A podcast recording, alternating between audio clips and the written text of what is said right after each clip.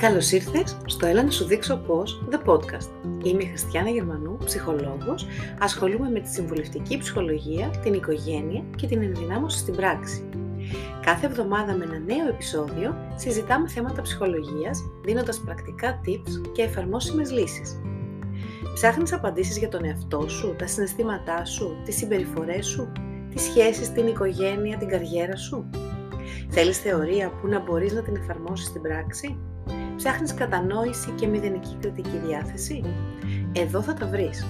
Ακολούθησε την ειδικό και στείλε ό,τι απορίες και ερωτήσεις έχεις, καθώς και θέματα που θέλεις να συζητήσουμε, είτε με mail στο askme.christianagερμανού.com είτε ακολουθώντας με στο Instagram Χριστιάνα Γερμανού MSC, στο Facebook Χριστιάνα Γερμανού MSC Counseling και φυσικά μην ξεχάσεις να εγγραφείς στο κανάλι μου στο YouTube για να παρακολουθείς όλα τα βίντεο που ανεβάζω. Μην αργείς, έλα να σου δείξω πώς.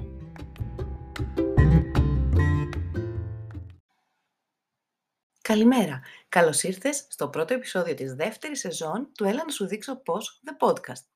Με αφορμή το εργαστήριο γονεϊκών δεξιοτήτων The Parenting Skills Lab που ξεκινάμε τη Δευτέρα 24 Οκτωβρίου, σκέφτηκα σήμερα να μιλήσουμε για ένα θέμα που αφορά ακριβώς αυτό το κομμάτι, δηλαδή εμάς τους γονείς. Ένα θέμα που έρχεται και ξαναέρχεται με ερωτήσεις σας, είτε στα μηνύματα που μου στέλνετε, διαζώσεις όταν συναντιόμαστε ε, προς εμένα, είναι το εξής.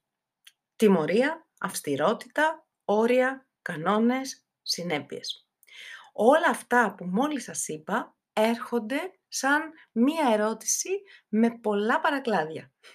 Ας ξεκινήσουμε λοιπόν από τα βασικά, γιατί σήμερα ο στόχος μου είναι να μπορέσουμε να ξεκαθαρίσουμε μια για καλή ποια είναι η διαφορά μεταξύ της τιμωρίας και των συνεπειών. Πολλές φορές οι περισσότεροι γονείς έρχονται σε μένα και οι ερωτήσεις τους είναι τέτοιες που με κάνουν να σκέφτομαι ότι στο μυαλό μας έχουμε μπερδέψει, έχουμε συγχύσει τους όρους και τις έννοιες για τις οποίες πολλές φορές ακούτε εμάς τους ψυχολόγους να συζητάμε.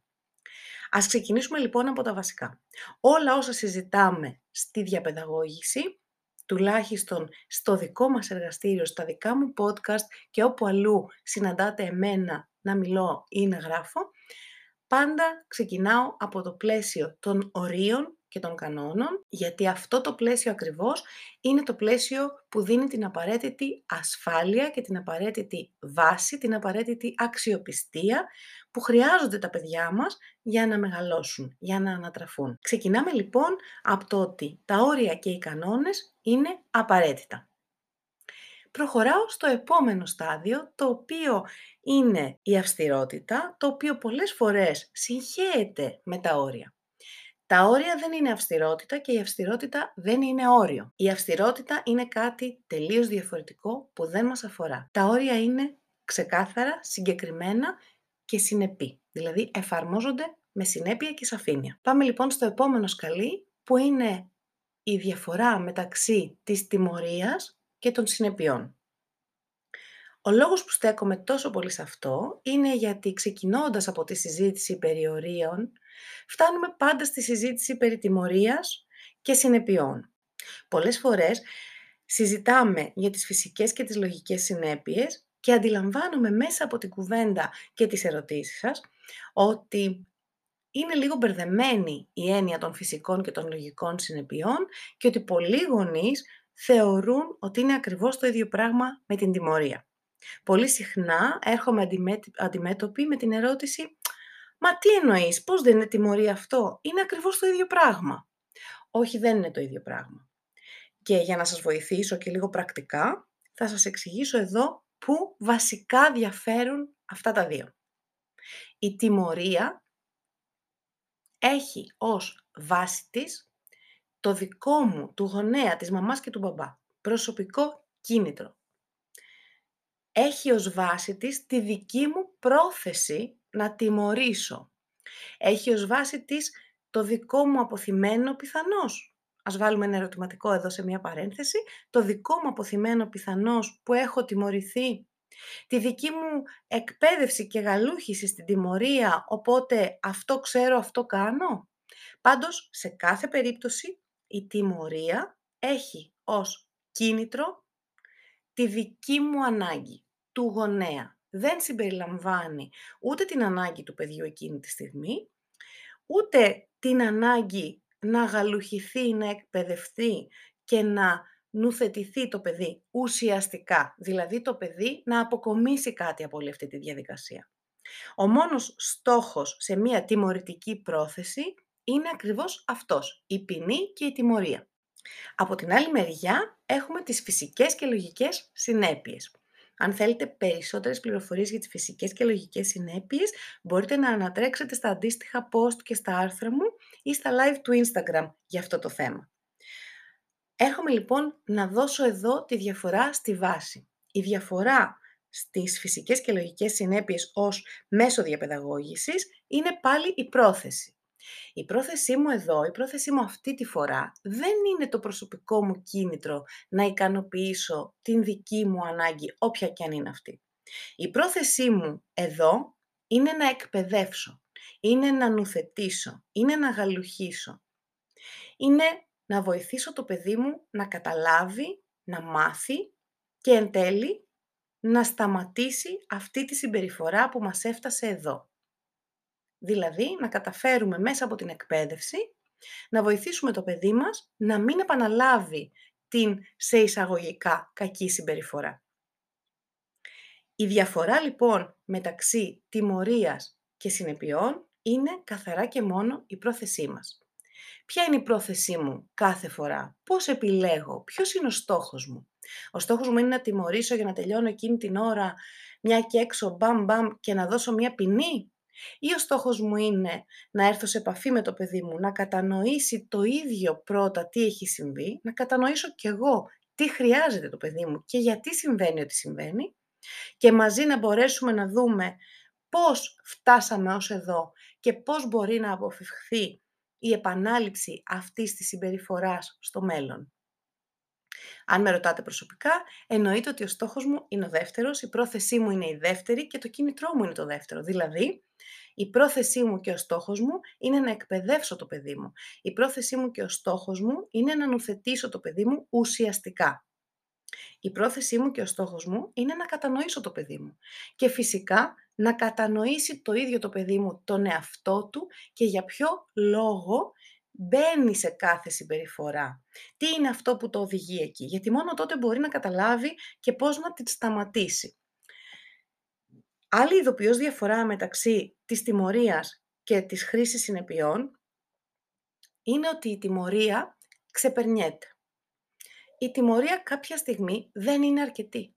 Πολύ απλά. Από ένα σημείο και μετά τα παιδιά δεν την υπολογίζουν.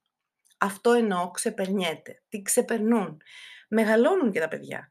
Και επίσης από ένα σημείο και μετά σας τελειώνουν οι τιμωρίες. Δηλαδή, τι θέλω να πω με αυτό.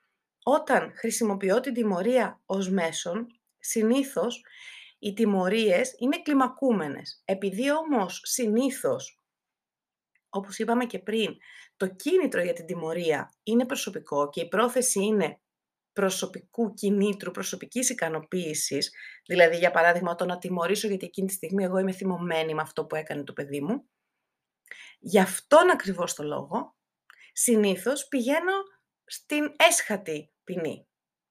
Αν εγώ όμως χρησιμοποιώ την έσχατη ποινή για κάτι απλό καθημερινό που απλά λειτουργήσα έτσι χωρίς να έχω επίγνωση και συνειδητοποίηση, χωρίς να σκεφτώ ψύχρεμα και απλά αυτόματα έπραξα, τότε όταν πραγματικά θα χρειαστώ κάτι, πού θα το βρω; Καταλάβατε, αν εξαντλήσω την κλίμακα, μετά τι, και αυτό είναι το πρόβλημα της τιμωρίας, όχι το σημαντικότερο, γιατί το σημαντικότερο είναι ότι τιμωρώ ένα παιδί πράττοντας βάση της δικής μου ανάγκης και όχι της δικής του ή του τι πραγματικά συμβαίνει, αλλά φυσικά ένα ακόμα πρόβλημα, ε, μια προβληματική στην όλη αυτή σκέψη της τιμωρίας είναι και αυτή. Κάποια στιγμή τελειώνει. Κάποια στιγμή τα παιδιά την ξεπερνούν. Κάποια στιγμή τα παιδιά την αγνοούν.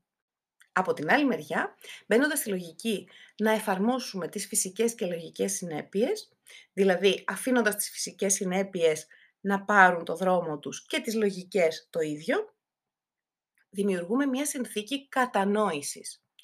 Δημιουργούμε μια συνθήκη επικοινωνίας, δημιουργούμε μια συνθήκη σύνδεσης, δημιουργούμε μια συνθήκη αποδοχής. Αποδέχομαι και το λάθος σου, αποδέχομαι και την σε εισαγωγικά κακή συμπεριφορά σου. Ναι, είμαι εδώ δίπλα σου, το βλέπω, το αποδέχομαι, θέλω να το κατανοήσω, θέλω να κατανοήσεις και εσύ τι συνέβη και θέλω μαζί να μπορέσουμε να δούμε πώς θα αλλάξει αυτό. Αυτή είναι η λογική πίσω από τις συνέπειες. Και εκεί το παιδί είναι συμμέτοχος. Και εκεί το παιδί θέλει να παρίσταται. Και εκεί το παιδί καταλαβαίνει τη συμμαχία μας, καταλαβαίνει την ομαδική μας προσέγγιση. Το παιδί μπορεί πραγματικά να κατανοήσει τι έχει συμβεί με τη βοήθειά μας, εμείς να κατανοήσουμε το παιδί μας, να μπορέσουμε να νουθετήσουμε και να γαλουχίσουμε ουσιαστικά, η επανάληψη της πράξης ή της συμπεριφοράς να αποφευχθεί για το μέλλον και το σημαντικότερο απ' όλα, το παιδί μας να πάρει ένα μάθημα ζωής. Τι άλλο περισσότερο θέλετε από αυτό;